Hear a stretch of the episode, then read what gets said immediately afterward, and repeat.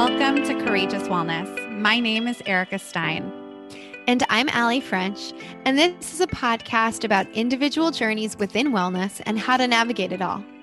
After Allie experienced a cancer diagnosis in her 20s, and Erica went through a sustained 50 pound weight loss and self love journey, we created a platform to interview real people from all walks of life that have combined all types of practices from physical wellness to emotional and spiritual, we hear courageous stories and focus on why it's important to share them.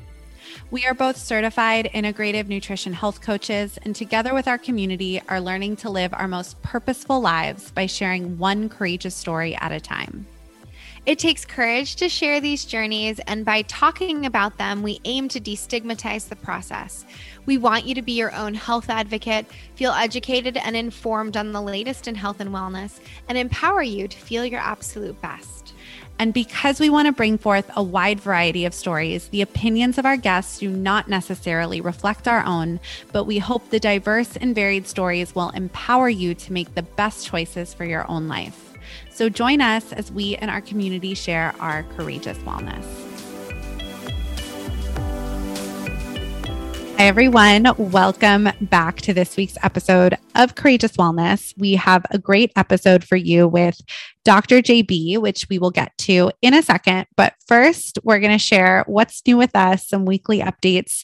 And today, we're going to share all about the content we've been consuming. Um, Allie, you were just telling me about something, and I made you stop so we could record it on the intro. So, what did you watch that you were just telling me that you need to tell all of us about.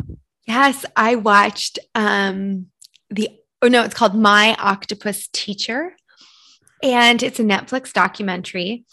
And it's about this um, South African uh doc he he was like a director of photography or he was a, a documentarian, but he's a camera guy.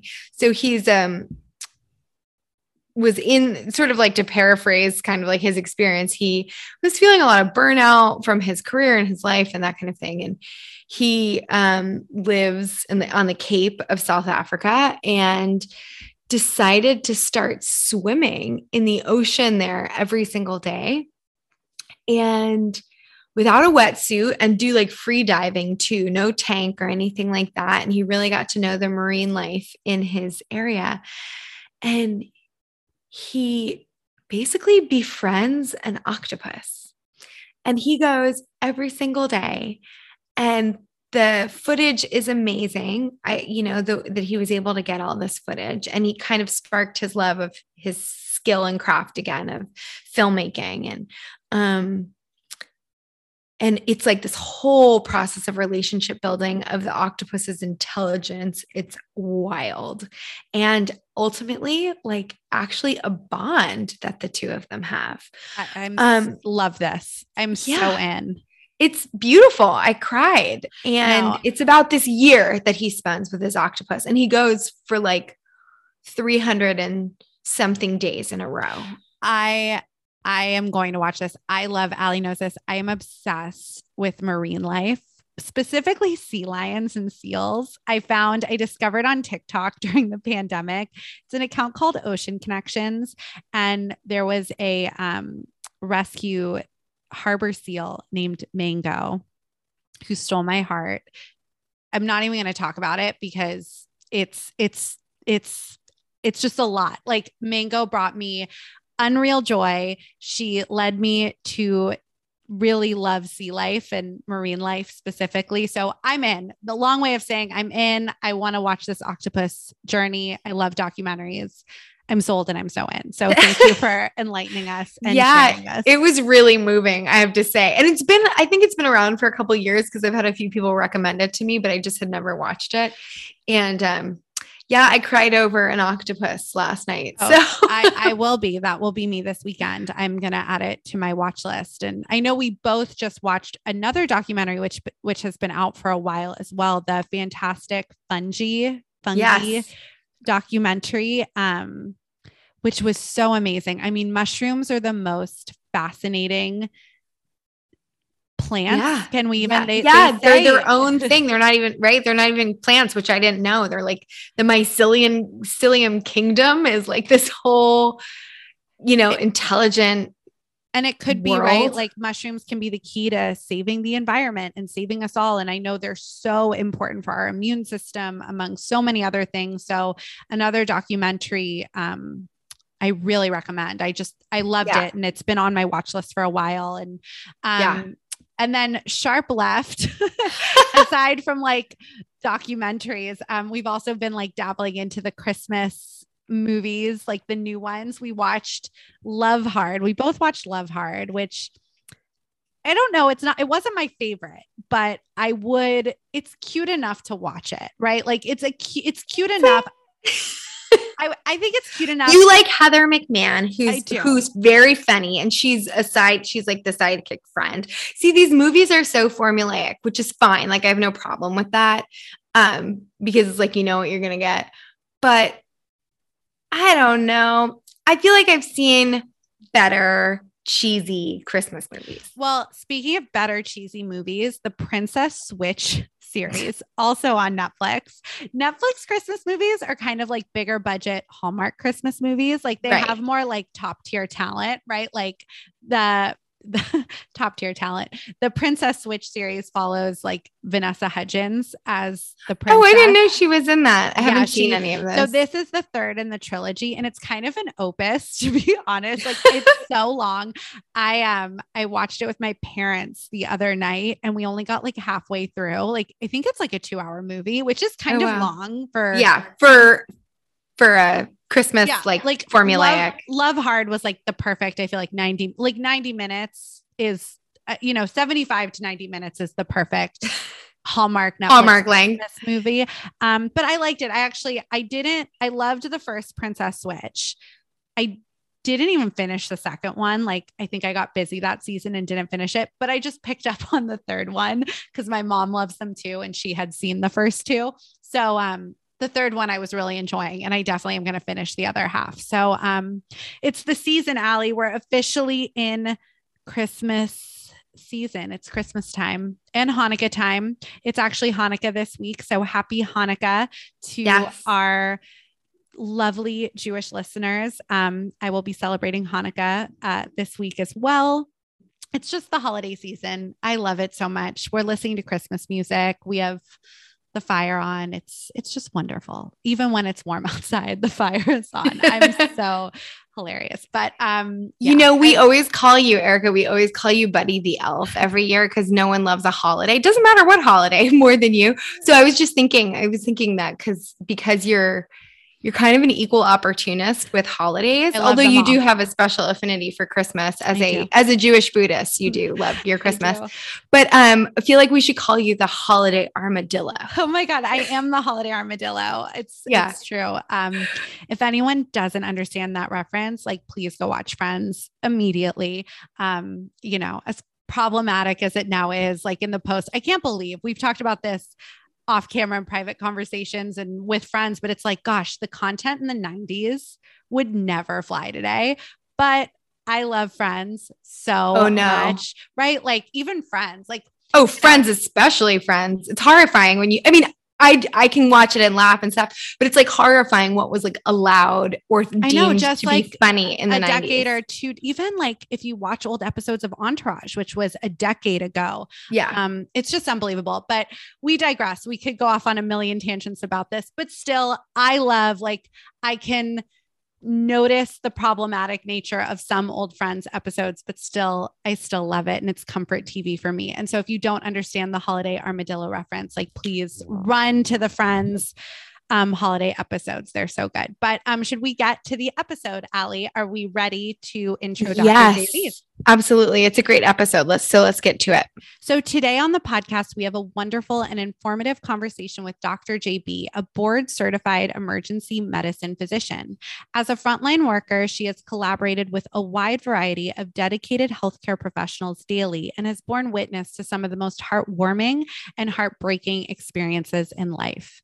In the emergency department, she works to be your advocate and has created a YouTube channel to help families navigate the emergency room experience, to help them with fears, set expectations, and more. Dr. JB is also a mental wellness advocate who works to tackle the stigma associated with mental wellness in healthcare professionals that prevents them from seeking and receiving the care that they need.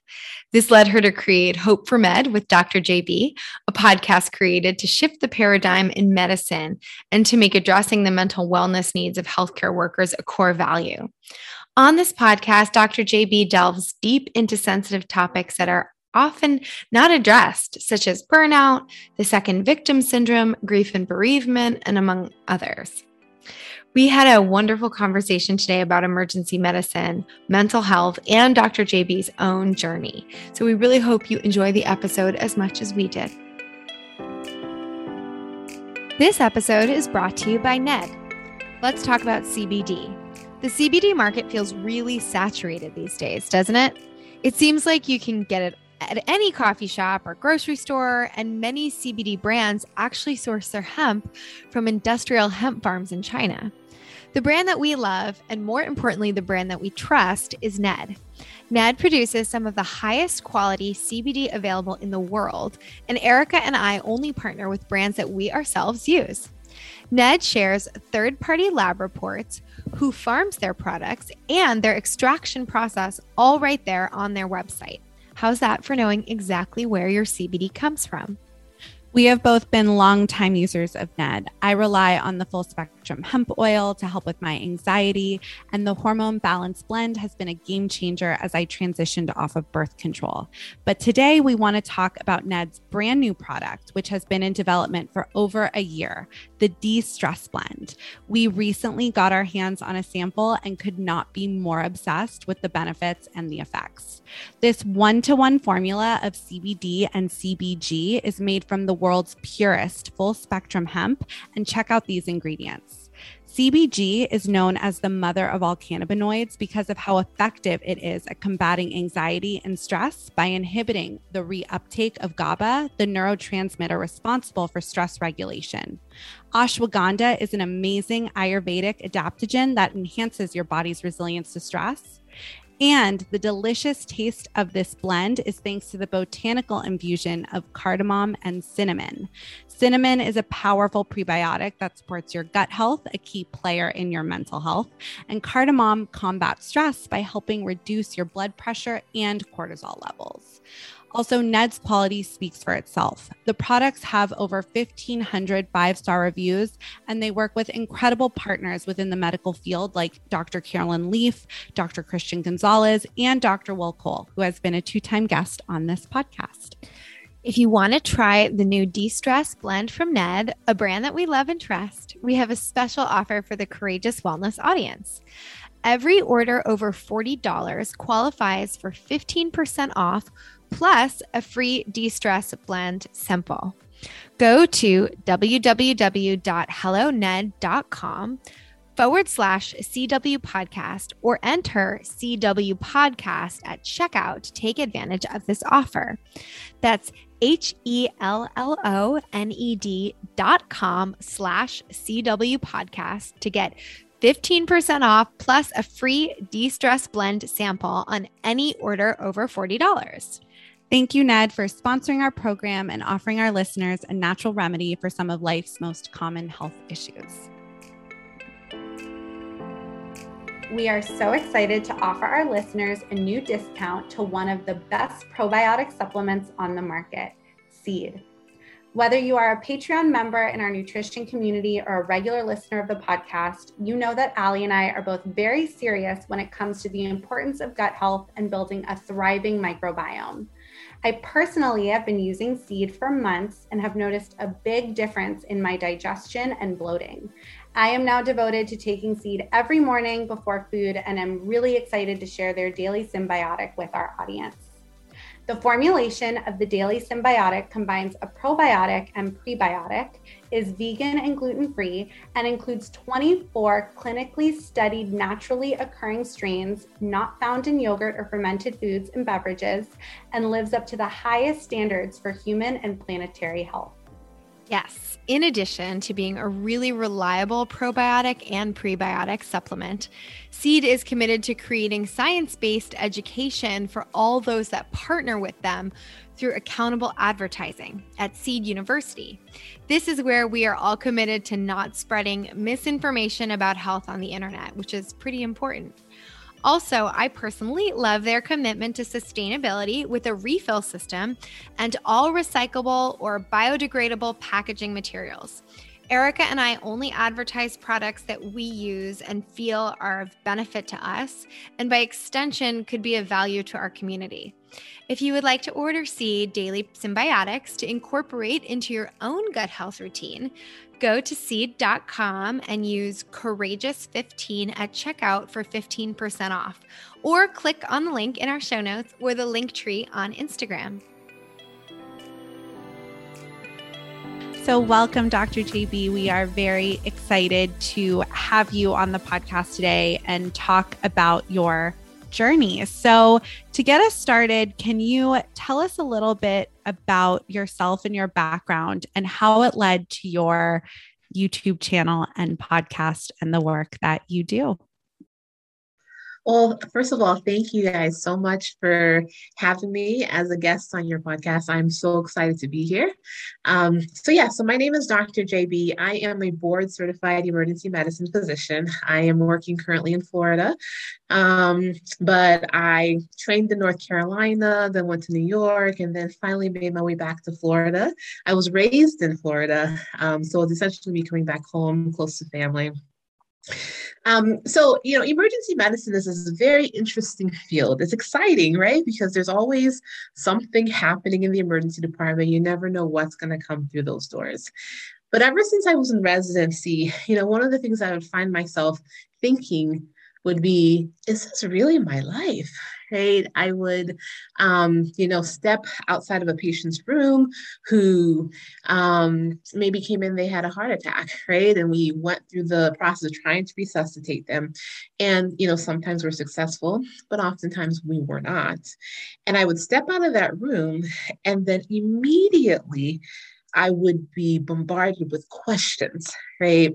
You know, this patient needs pain medicine. If not the patient coming up to me directly, you know, then the, the the nurse or the staff would be, you know, what about discharging this patient? You know, doing this for this person. Oh, these people need to be seen and they're in the waiting room and whatnot. And I would be like, I literally just spent, you know, all this time trying to resuscitate this person. And the first thing I get when I step out of the room is just a bunch of questions, no time or ability to process anything right? And that's the nature of the emergency department, right? Because there are your waiting room is full. Maybe there's 30 people in the waiting room, you know, waiting to be seen, getting restless out there, right? Because everybody comes in with their emergency. I'm taking care of patients in the worst day of their lives. And so, you know, that was something that was happening long before COVID, right? This is just the day to day, everyday experiences of an emergency medicine physician. So, you know, life goes on, COVID happens, right? Like 18 plus months into this pandemic. And I, about almost a year ago now, I found myself really just looking around at my colleagues. And we were tired. We were tired a, year ago, right? In the beginning, we, you know, we came in, you know, yeah, we can take this, we can tackle this, you know, hurrah, you know, we'll, we'll, um, you know do what needs to be done to take care of these patients right? That was our that was our mentality. Going into war. We're gonna do it right? Um, and i i explicitly remember one of my friends asking me before like around the time covid was starting to pick up asking if i was going to continue working in the emergency room. Um, because i am i'm a mother of two young children. I'm a wife right? And it's an invisible enemy that we're fighting. I don't know who has it, who doesn't have it, right? We were, you know, oftentimes we find ourselves going into patient's room who came in with an ankle sprain. And, you know, so we'd walk in and think, oh, ankle sprain. This isn't COVID. Like, you know, I don't have to gown up or whatever and see this patient. And then they said, oh, yeah, by the way, I developed fever yesterday. I've been coughing. And, you know, one of my uh, uh family members, you know, has been having similar symptoms and you're stuck in that room not protected, right? Because you thought it was just an ankle sprain. And so, you know, knowing that reality, my friend was like, Are you going to work? And, you know, without batting an eye, I said, Yes, I am. I'm an emergency medicine physician. This is what I was trained to do, right? We never know what's going to walk through those doors, but we need to be prepared to deal with anything. And so never for a second did I think, oh no, I'm out. I'm not, I'm not, I'm not taking this on. But it gets to you, right? Um, and you know, your day-to-day gets to you, but then you have this added worry of, oh man, you know, I didn't know this patient was at risk for COVID. And then, you know, did I get exposed? Um, you know, or other questions like, what about my family? What about my husband? What about my kids? You know, how do I prevent them from getting sick? Um, and, you know, and just trying to, you know, come up with some kind of uh, routine or um, to to kind of like protect your family um, was definitely something that took a lot of thought and effort and, and still to this day you know to, you know like right now the way it's set up in my household is there's no more greeting mommy when mommy comes home you know my kids are young they always want to run to me. Not even the mm-hmm. dog nobody comes to me right? It's i get home i change my clothes i put them in the washing machine i shower. And when i'm clean and dressed mommy's home and then we hug and all that stuff. Yeah. Well i just thank you for sharing that. I think i'm actually so i'm so glad you know we, we talk to many different physicians um, and, and people not just physicians but like medical people in the medical community or in the wellness space. But i'm so glad i feel like it's really really timely to have this conversation with um, with a doctor who is on the front lines, who, because I think prior to COVID, and now this is a generalization, but I think it was easy for people who aren't in healthcare and aren't frontline workers to just um, not even really think about the human experience that the caretakers um, have. Like you described so well, pandemic aside, prior to this, just practicing emergency medicine, the stress of perhaps a patient not making it after you just put like all this effort into trying to resuscitate someone and then going out and having to make a million decisions because you're being bombarded with another emergency after another emergency, right? That's why people come there. But the fact that these physicians, physicians like you, are also people, human beings with their own emotions and own um, experiences. And yes, I'm sure sorry, part of the training is learning how to handle kind of those high high stakes situations, but it doesn't it doesn't negate the fact that you're going to also have your own human um, need to process the work that you do from an emotional standpoint too. So I think maybe hopefully i'm not sure. With covid for some folks at least it's been a little bit more eye-opening. The amount of work and the amount of um, just exhaustion and pressure that a lot of our frontline medical uh, professionals have had to deal with it's like opened a lot of people who aren't exposed to it typically it's opened their eyes to it a little bit more i hope. Um, but now that we're like 18 months into this and we've seen so many medical professionals like you know, either contracting COVID, having emotional stuff, mental health stuff, like because of just the intensity of it all. Um, how do you, like, I guess my question is, how did you handle that prior? Like how did you handle the stress? How did you how do you train for something like emergency medicine that component of training? Not like becoming a doctor and going to medical school but how do you train yourself to handle that kind of stress? And then how do you feel like it's changed or has it changed at all since the pandemic has started? Excellent questions. Two really excellent questions. So yes number one, how do you train yourself to to take care of an emergency? Um, well, I guess a couple of things. One, there is an element where we kind of pull back emotionally from the situation. You have to. That's why we can't take care of our own family members, right? I can't take care of my child. I'm not going to be able to pull back emotionally and think objectively about, okay, what do I have to do? A, B, C, D, E, right? Um, when you're too close to a situation, you cannot right? And so that's one of the, I guess, defense mechanisms that we utilize in the moment.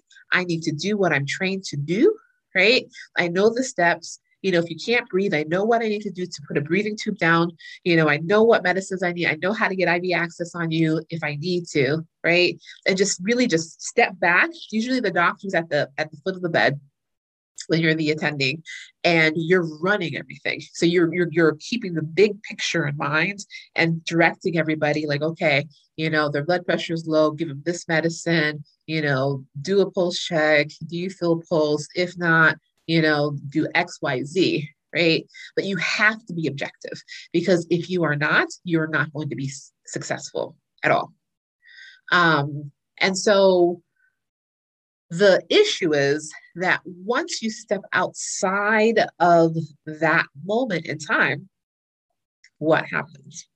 Well, with the emergency department, if it's really busy, you don't have time to process it, right? Because okay, so this takes a you know backseat burner. Let me go deal with the other person's emergency, um, and you can't take your the patient you just saw in room number one into room number two's room. You kind of have to leave that person outside the door, right? And their issues outside the door. So you can focus in on the second patient that you're taking care of, right?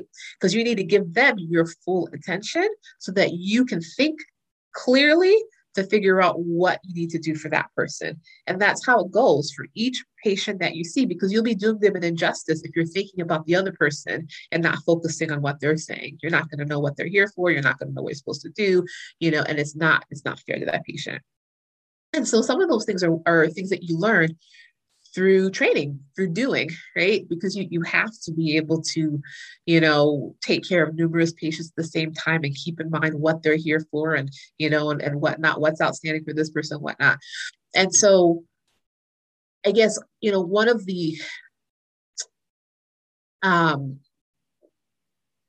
i don't know if benefits is really the real the right word i'm trying to use but you know um one of the results of being so busy is that you just don't have time to process it, which in some ways is a good thing, right? So the question is what happens on your drive home?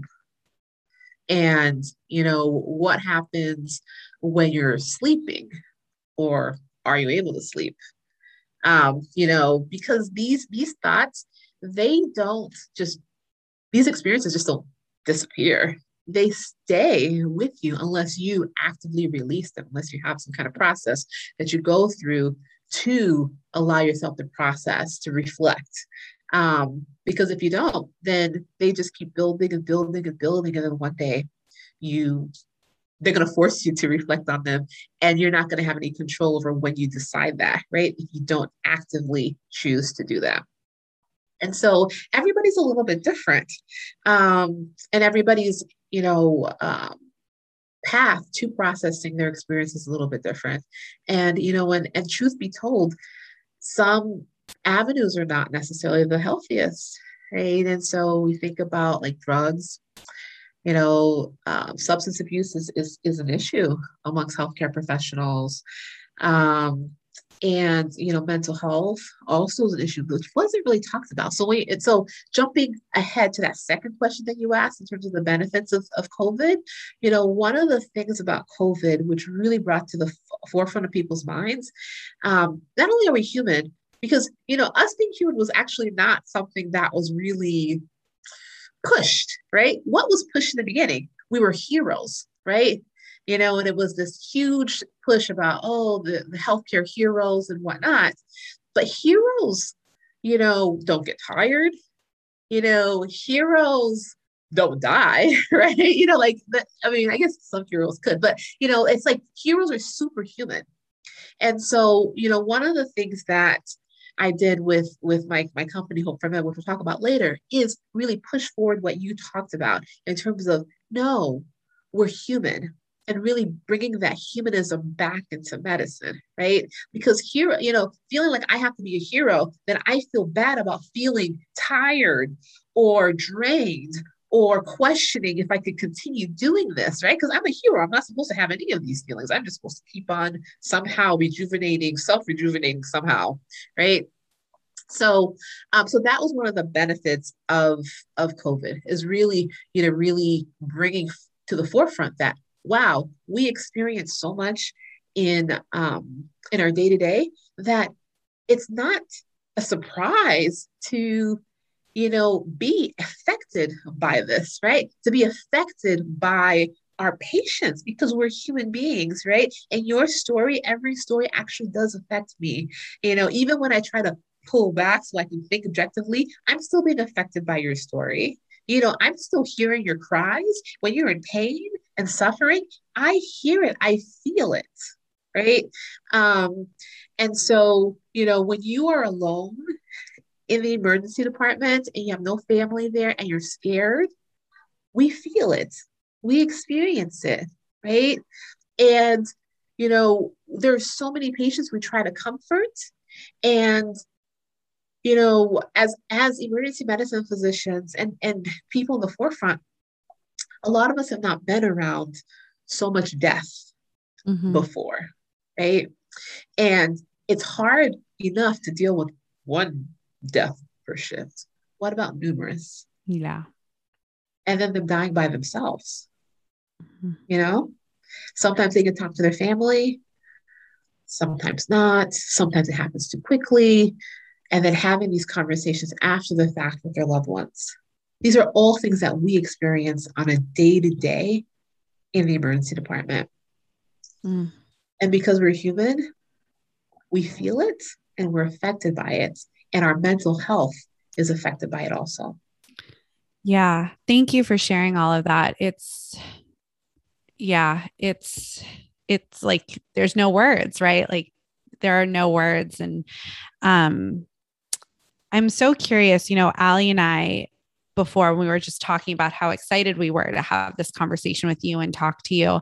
Um, we mentioned like everything you mentioned is so like harrowing, right? And as you mentioned, so many frontline workers and medical practitioners could go to substance abuse, suicide. There's so many things that happen um, for them to process it. And how you've processed is by creating multiple avenues for other people to also heal, right? Like you you're literally creating resources for others to deal with this trauma.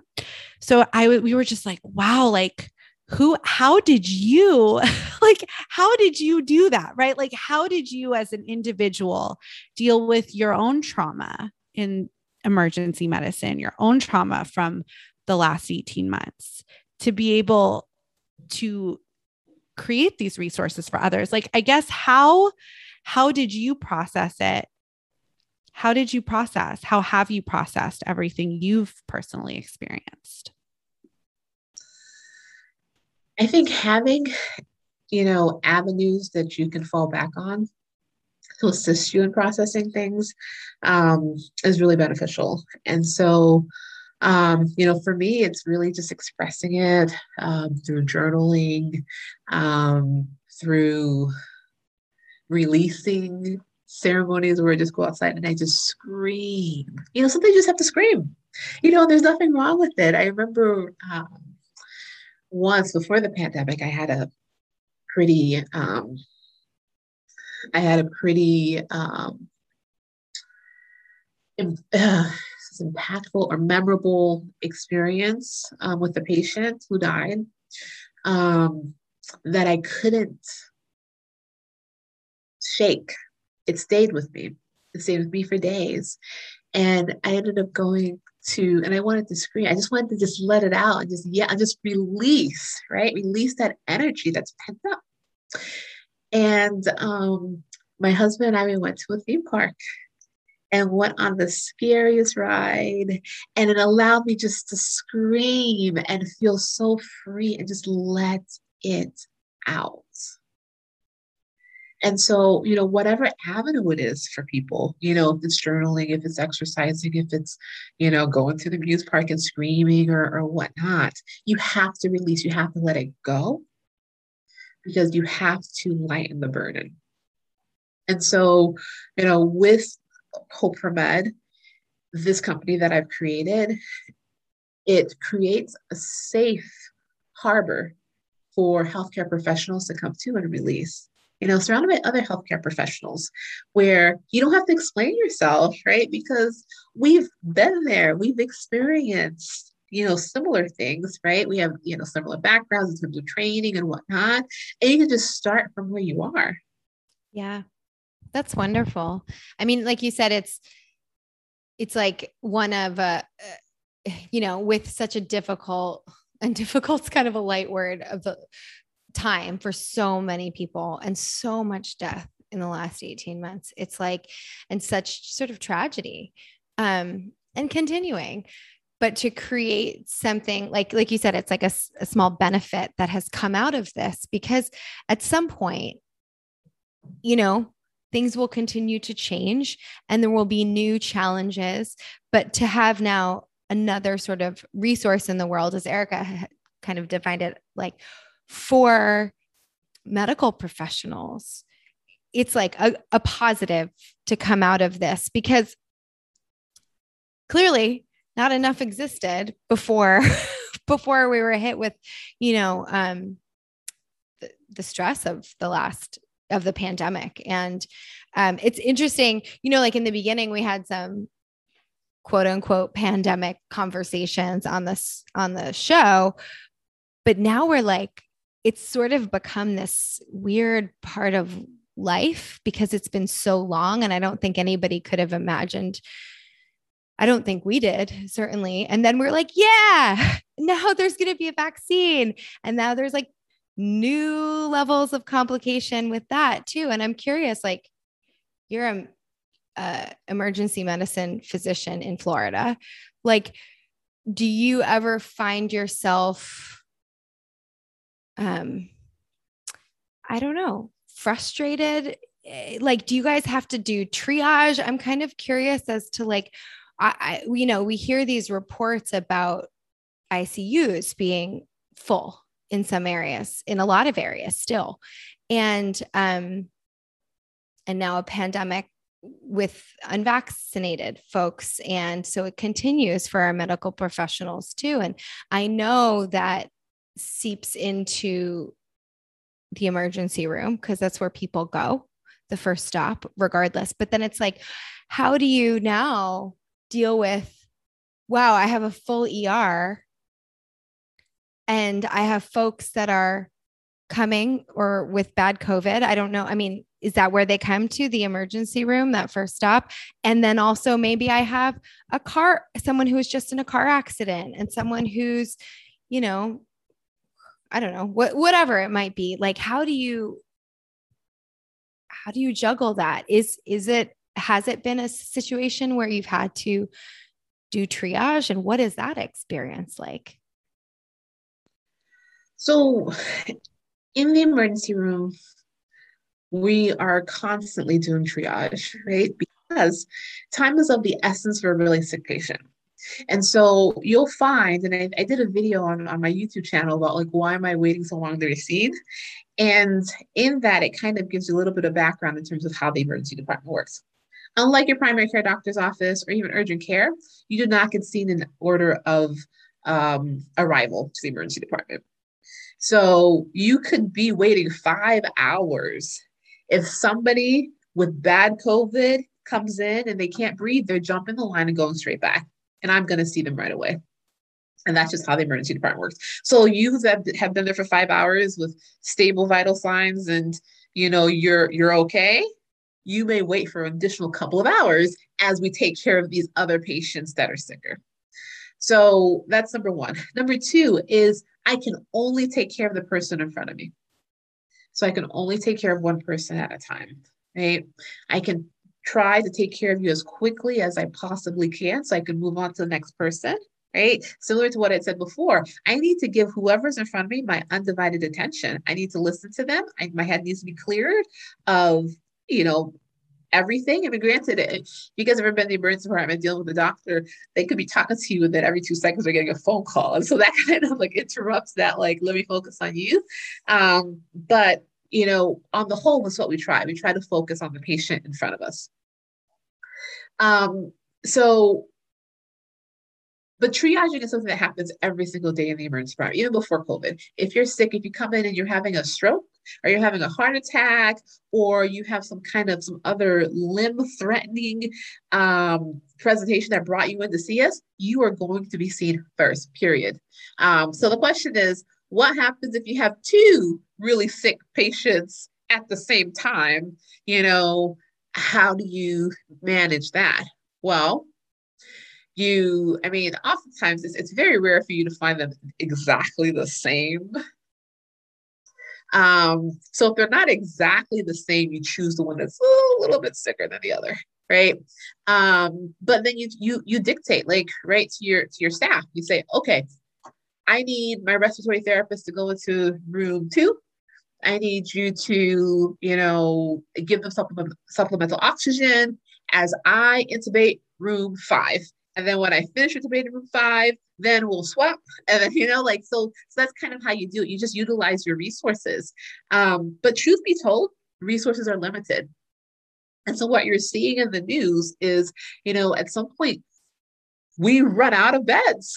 We run out of ventilators. You know, we just run out. And then what happens to those patients that are waiting when we no longer have any more beds?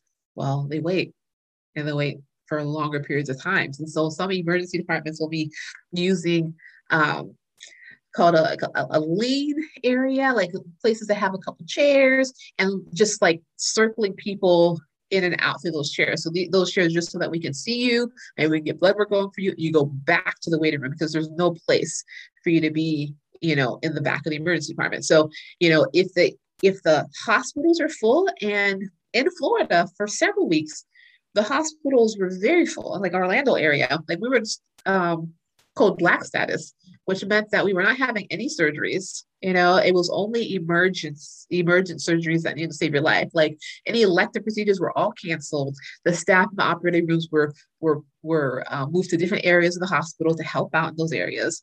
Um, and so, you know, at that point, you know, our ICUs were full.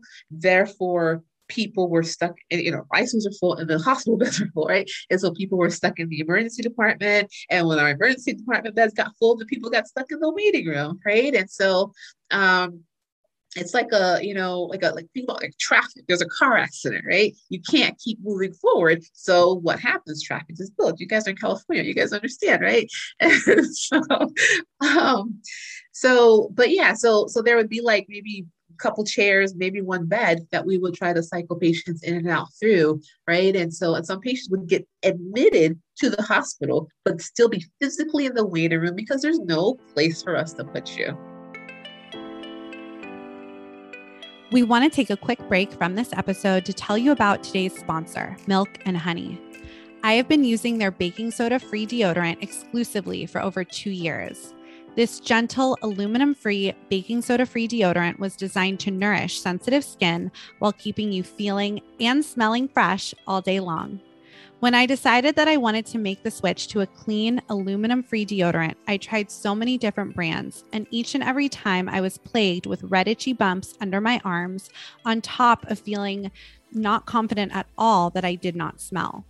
Milk and honey not only never once gave me those pesky red bumps, but also passed the smell test, even after an intense spin and HIIT class. It truly is the best and comes in two scents lavender tea tree and lemon vanilla. And for our local to Los Angeles listeners, Milk and Honey has the most amazing spa that just opened in Brentwood in West LA after being the go to spa with multiple locations in Texas for so long. They offer facials, body treatments, massages, and so much more at their beautiful new space. I recently had a massage at the Brentwood location and it was a lovely experience. We are so happy that Milk and Honey spas are now in LA. And of course, their online boutique is just the best if you aren't local. Milk and Honey is a line of non toxic, effective, and safe bath, body, and skincare products made in small batches in Austin, Texas. They source ingredients as hyper clean as possible, which means both choosing organic and making thoughtful, informed choices on safe ingredients. Milk and Honey is a female founded and funded brand. And in addition to clean deodorant, they also carry non toxic bath, body, and skincare products like hydration creams, cleansers, soaps, body polish, and lots more that will make you feel nourished inside and out. Their online boutique also offers clean beauty products from top brands, including Osea Malibu, Virtue, Moon Juice, Coola Sun Care, and more. If you want to try Milk and Honey, you can receive 15% off your order by visiting milkandhoney.com and using the code CW Podcast one word, at checkout. You can also find the direct link in our show notes. We want to take a quick break from this episode to tell you about our health coaching subscription service on Patreon. The Courageous Wellness Collective has expanded on Patreon to bring listeners and clients an all access, accessible platform to educate, inform, and create nutrition and lifestyle habits to meet your personal goals. For $8.99 a month, patrons will receive weekly video content on topics ranging from blood sugar stabilization, gut health, hormone balance, energy, sleep, skin health, how to shop the grocery store, pantry staples, and much more. Included, you'll also receive access to monthly virtual events, recipes, awesome giveaways, and special guest content too. With this subscription, you are guaranteed at least four pieces of fresh health coaching content each month. To learn more and become a patron, visit patreon.com forward slash courageous wellness or check out our show notes. We look forward to welcoming you to our coaching community.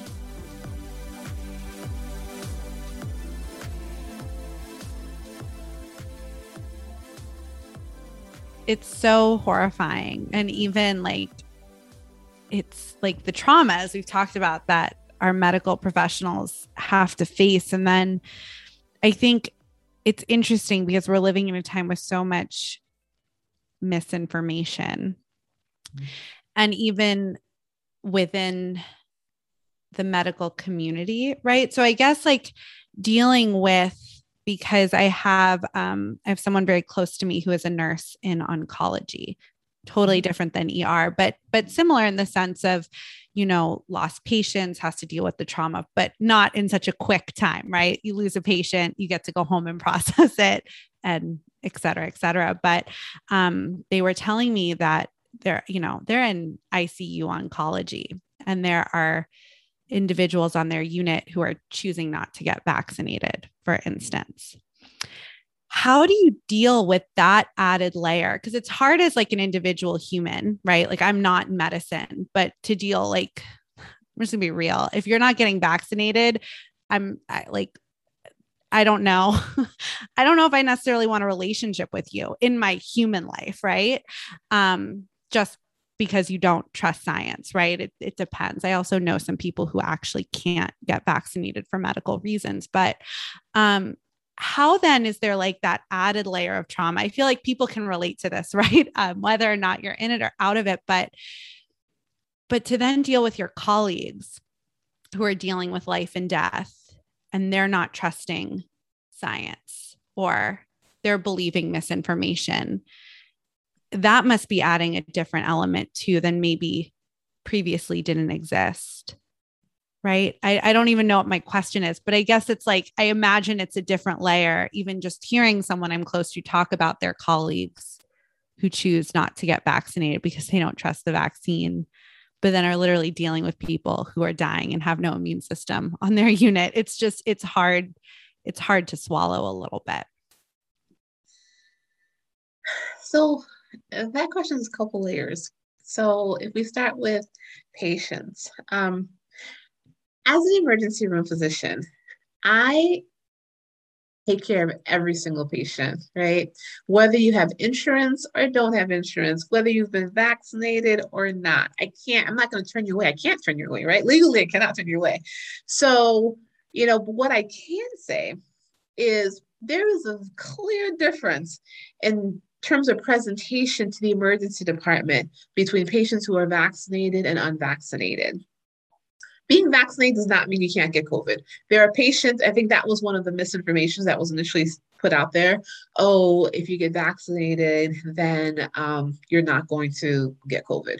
That's not true. You can still be vaccinated and you can still get COVID.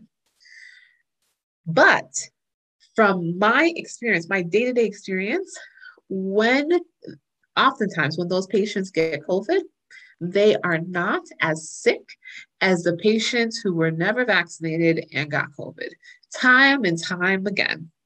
And so, one of the things that I thought was really interesting was um, I clearly remember there was a shift for, you know, Florida, right? There's tons of patients coming with COVID, COVID. And I took care of a mother of, I think she had like three or four children, young children, right? Unvaccinated in her 30s.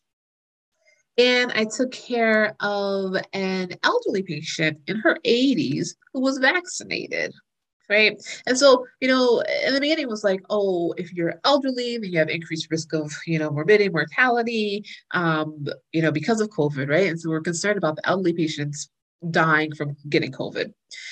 And so, and I and it's true, right? If, you get COVID and you're not vaccinated, you're elderly, you know, yeah, it's very, very high likelihood that you're not going to have a good outcome. Very good, very high likelihood. But this was, you know, so elderly, 80 year old vaccinated, 30 year old unvaccinated. The 30 year old came in and oxygen levels, normal oxygen levels is between 95 and 100% on room air. no supplemental, nothing, right? My 80 year old was doing great, did not need supplemental oxygen at all. I actually did end up admitting her because she needed a cardiac workup. It wasn't because of her COVID status. My 30 something year old was having a hard time breathing and her oxygen levels were in the 60s. Unvaccinated. Yeah, yeah. No, thank you. I mean, you're amazing. That's why like I admire cuz I feel like you that's why you are superheroes because you have to transcend, right? You're like I'm going to treat who like you know like you care about every single person who comes in and not that I don't care. Like I'm but I think because I it, you know, I'm I'm not in a line of work where I don't have to be emotional about like how dare you not get vaccinated and put people i love at risk right? Like it's um but yeah it just it, it it's making me emotional to listen to because it's like you guys really are the superheroes and us laymen you know us like members of society who rely on medical workers when we get sick. It's like the least we can do is is get a jab in our arm to do our part right? So i just it's like emotional to listen to you because it's really just incredible. And um yeah i i think it does take like like you are a superhero like a superhero type person to to do this. Yeah. Well i feel like that's a good segue into like the the doctor care now because and thank you for sharing your clinical sort of experiences. I do think it's enlightening to hear that from someone who is on the front line. Um, but even though we might like have this reverence for folks like you, physicians like you, medical professionals who are working, it ha- it has been harrowing going back, and it is exhausting. And you have ways that you've learned to process it. Um, but at a certain point, like what? How do you, when you're working with other medical professionals in the community. Because even though you guys might seem like superheroes to us, as we said earlier, you're human, you need care yourself. And also, you can get sick. Like, and then you can't do your job too. And then other people are like even further at risk because they don't have the the resources available to them because you know we saw this in the beginning with doctors being getting so sick because they were on the front lines and, and nurses and you know other other uh, healthcare workers So I know from conversations we've had and from friends that we have who are also physicians that even just like pandemic aside, the lifestyle of being a physician, and I imagine being an emergency physician, especially, is not even really conducive to like feeling like you're supporting your health in the best way. Something like you mentioned, sleep, right? Not only just like the psychological aspects of what you're dealing with, but the overnight shifts or the really random, like long shifts, 12 hour shifts sometimes, if not longer. Um, and meals, like being able to sit down and eat a meal, you know, the basic things that yeah. keep us going as humans and fuel us just on like the most baseline level, not even on like the emotional and the, the mental, but even just like on a physical level, like taking care of of yourself. So like we expect our you know, our system doesn't really support that sometimes where our doctors like aren't getting enough sleep or have to work crazy hours through the night or like don't have time to eat so they have to like live on caffeine or whatever it might be. And um so i guess how do you just like on that basic level have you figured out a way to not let it deteriorate like that kind of life and constantly giving to other people too? Like not let it deteriorate the way you're able to take care of yourself Mm-hmm. You guys ask such wonderful questions. Thanks. So, um, you know, that is definitely an area that still needs improvement, 100%. Um, you know, one of the mottos is, in medicine is sleep when you can, eat when you can, right? And that just implies that um, as normally you don't have a lot of time to eat and sleep. In the emergency department, we don't get a lunch break. As the physicians, we don't get a lunch break. You know, I know like the, the nursing staff, they actually do get a lunch break oftentimes. Um, you know, sometimes the ED is too busy and they're not able to, but we don't have like a structured, you know, when I worked in re- retail before going through um, school, I would get my 30 minute lunch break, right? I would clock out, I'm going on break, and then go sit and eat or whatever I want to do. That does not happen in the emergency department. Um, I know other physicians may be able to structure their their days where they are maybe able to incorporate like a, a break, but unless you have coverage for yourself in the emergency department, it's very hard to take a break, right? Unless there's like two docs on, maybe. Um, and you can say, hey, you know, second doc, I'm going to go eat real quick. That doesn't happen all that often, even if there's two docs on. But, you know, that would be one of the things like, oh, keep an eye on these patients for me just in case something happens or whatnot. So even peeing, I myself personally have gone through numerous shifts where I never peed not once not once, right? And sometimes I would force myself to go pee if I'm about to do a procedure that I was like, oh, this may be a little tricky. And then I feel like my bladder's full. So, you know what? I'm going to go pee real quick, you know? But many a times you just don't have time. You just don't have time. And again, that is something that needs to be improved upon but I have. I've gone through shifts where I've not eaten anything. Um, and sometimes you don't even think about food, right? You're so busy that you don't even think about it. And that's not healthy. Um, but that's the reality of the situation. And then, you know, in terms of emergency medicine, it's it's shift work, but we don't oftentimes, unless you're lucky, unless you've been doing this for a long time or you're like in administration, you don't have a set schedule. And so, you know, so if you work at a hospital that has like three shifts, like early morning, afternoon, overnights, you could be working morning for two days, afternoon for one, three overnights, you know, flip flop and all that jazz, which also affects your circadian rhythm and your sleep schedule and all of all of that jazz. So um, there are things that um, admin can do to help, right? Um, you know, one of which is the ED doesn't close, right? We're open 24 7 is to allow for some double coverage uh, so that people can and, and to encourage people to take breaks, right? So, you know, um, similar to how they do with, with some of the nursings, they have to take a break. They should make it so that we have to take a break, right? Even if it's 30 minutes. you have your your your, your the second doc is on. Go take your break. You have 30 minutes or an hour or whatever. Go take a break. That doc will cover your patients for that period of time, and then vice versa. That's that's the easy fix, you know, to that.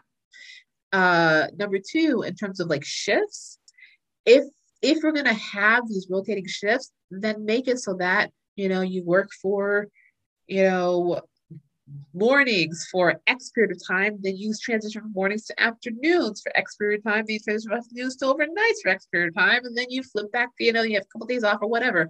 You know, the, those are the easy, low hanging fruit solutions to some of these issues that unfortunately are not happening still. Um, so those are some of the things that Hope for Med, you know, will be will be tackling um, you know, in terms of just really putting a focus on our our wellness, right? Because for so long, we're your healthcare professional, right? Don't you want us to be well rested? Don't you want us to be thinking straight? You know, decreasing mistakes that happen, right? Because we're human and humans do make mistakes, right? But if you know, their heads are on their shoulders, they're well rested, they're not thinking about, you know, being hungry, they're not thinking about, oh, shoot, I have to pee, but I can't. And, you know, like, let's quickly go through this conversation. You know, like, if, if, if these things are in place where our wellness is prioritized, we will be able to give better care. Yes.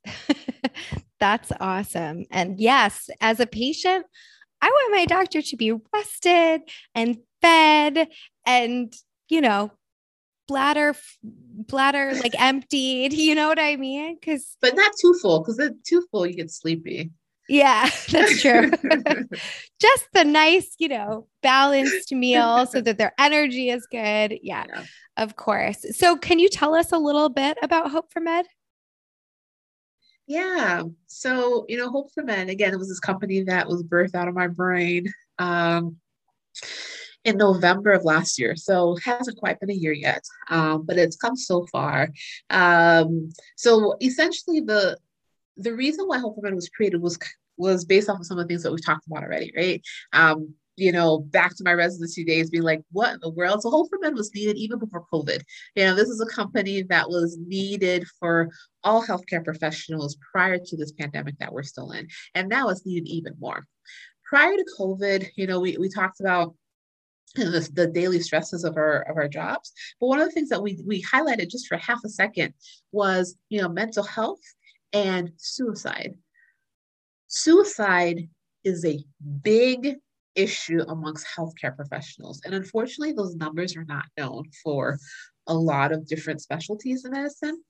But if we take physicians, because that number has kind of been out there and it's kind of been staying the same for a very long time, Approximately 300 to 400 physicians die by suicide a year. These were pre COVID numbers. This was before we were dealing with death and dying and feeling so helpless, you know, because we ran out of resources and we I, I have to physically sit here and watch you die. Or, you know, I intubate you and I've been trying not to intubate you because I know that if you go down the path of intubation, it increases your risk of dying exponentially. Right. And so before you were dealing with all that, the numbers were 300 to 400. Now you add this on there. And my my concern, and which is why, you know, I really wanted to get the message of Hope Men out there ASAP, was because my my fear is that without resources, without a way for, for healthcare professionals to release, really to process everything they've gone through, those numbers can rise. And we already don't have enough healthcare professionals as is, right? And we're not even talking about burnout. I'm not even talking about, I'm talking about death. I'm not talking about people leaving the profession because that's another thing that Hope for Med and it, you know the goal for Med is to really fight that because we came into medicine not to leave right? All of us were very excited. We were i remember myself like when i got my my um, acceptance into medical school i was so excited. It was like the best day of my life.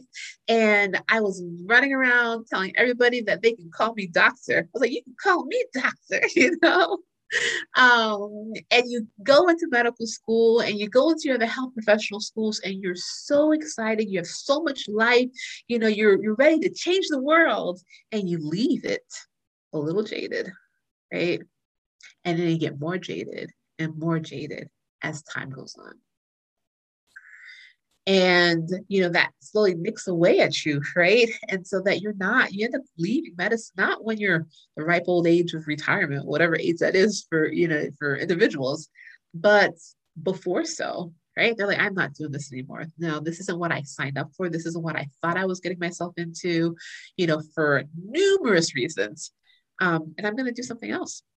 And so you know when we think about one of the things i had mentioned before in terms of hospitals get full so another thing I talked about in that in that same video, uh, why am I waiting so long to be seen? Hospitals get full for two two reasons. One is the beds are full, like literally all the beds that we have are full. But the second reason is staffing. All the beds we are capable of staffing are full. So you could have a floor with 50 beds on it, but if we don't have staff to take care of those 50 beds, the hospital's full.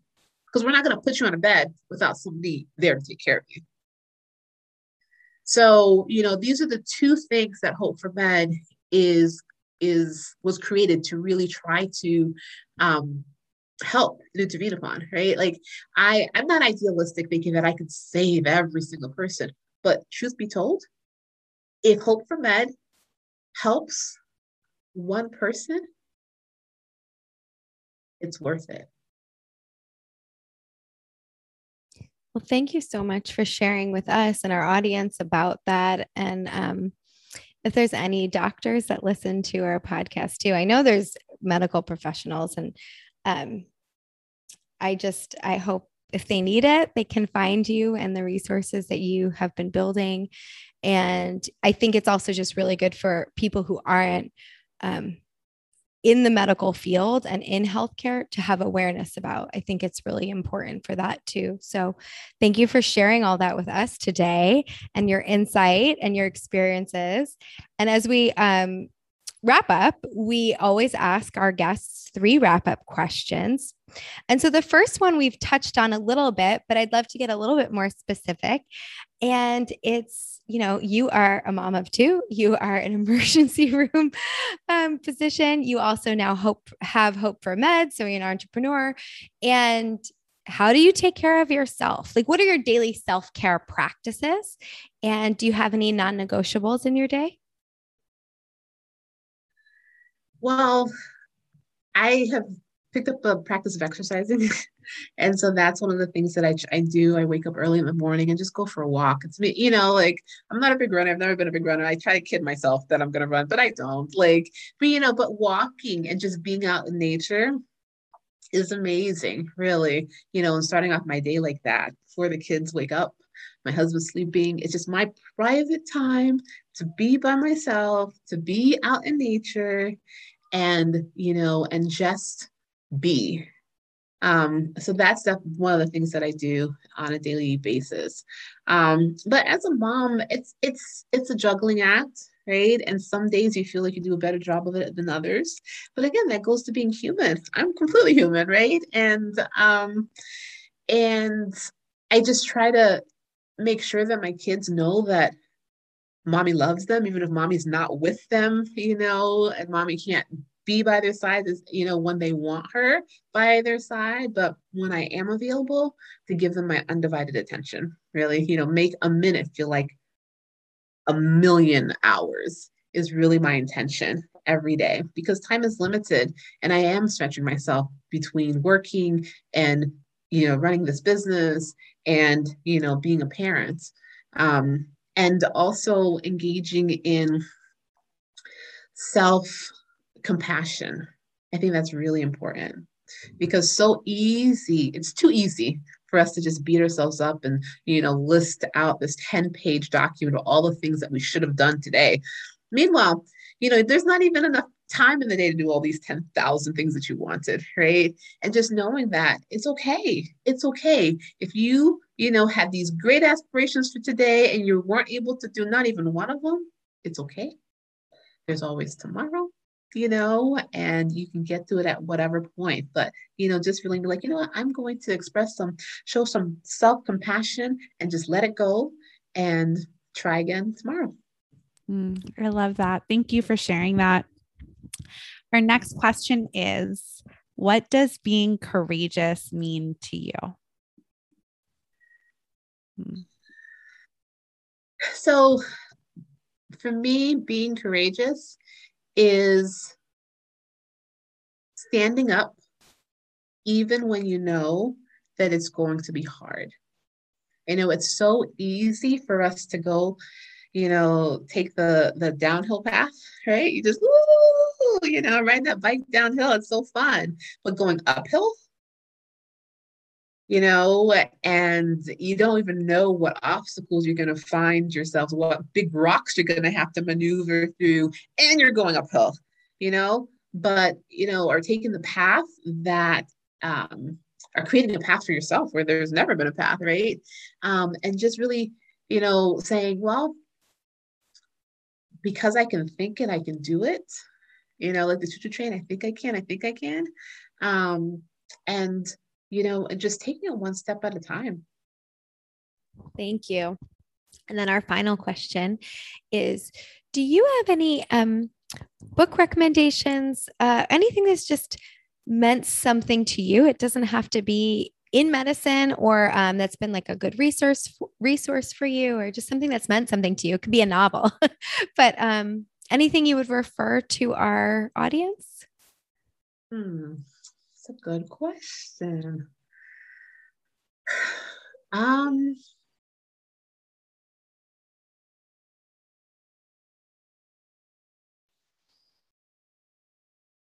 one of the the um, poems that I've always really loved, loved, um, is that poem Phenomenal Woman. Um, are you guys familiar with that poem? Yeah. And it's just so powerful. Um, and it's something that I, I I I go back to you know, anytime that I start like doubting myself or my abilities or my skills or whatever, I say I'm a phenomenal woman. And it really just gives me strength to take that next step. Thank you. That's beautiful. And um, thank you for having this conversation with us today. So, if anyone wants to find you, follow you on the internet, um, work with you or, or listen to your podcast, you know, all those things, where can they do that? So one way where they can find everything that I'm doing is on the my YouTube channel. So uh, Dr. JB. So it's Dr. Period JB. Um, if you get to my YouTube channel, you'll see everything. You'll see the stuff for Hope for Med that I'm doing and the podcast that I've been recorded that you'll be able to hear there. And then you'll see the videos, the one that I'm referring to throughout this podcast is there, as well as some other ones that I've done. Um, and I also have links to all my social media accounts through there. Well, thank you so much again. We've really enjoyed having you today. We appreciate your time and your knowledge and coming on. Thank you. Can I add one more thing? Of course. So, Hope for Med is for healthcare professionals. It's not just for doctors, but it's for nurses, it's for um, respiratory therapists, physical therapists, occupational like um, healthcare professionals who have medical licenses that they can lose. That's what it focuses on, even pharmacists, because I'm an emergency room physician who created Hope for Med, and I was reflecting on my day-to-day experiences, and I've you know realized that there are some places that I've worked where I've been the only physician working there, but who was on my team, right? My team consisted of nurses, respiratory therapists, physical therapists, and whatnot. And so that's why when I created Hope for Med, it really focuses on everyone and their loved ones because sometimes the the healthcare professional maybe they don't have enough words to really explain their day to day but you know the podcast is available. So listen to the podcast. You hear people's stories and their experiences that might allow you to really connect with your loved one who may be a healthcare professional a lot more closely. Yeah. No thank you for sharing that. I i think it's so in alignment with what we do at courageous wellness and our mission here. And yeah i've already sent to all of the nurses doctors uh, loved ones of those nurses and doctors. So thank you again for being such a great resource to all of those people. Thank you guys. Thank you again for having me. Thanks for tuning in to another episode of Courageous Wellness. Tune in every Wednesday for a new episode featuring a different guest each week subscribe, rate, and write us a nice review. And you can also follow us on Instagram at Courageous Wellness or get in touch via our website, www.courageouswellness.net, where you can also find additional info about our health coaching services, virtual group events, newsletter, and more. Until next week, I'm Allie. And I'm Erica, and we're Courageous Wellness.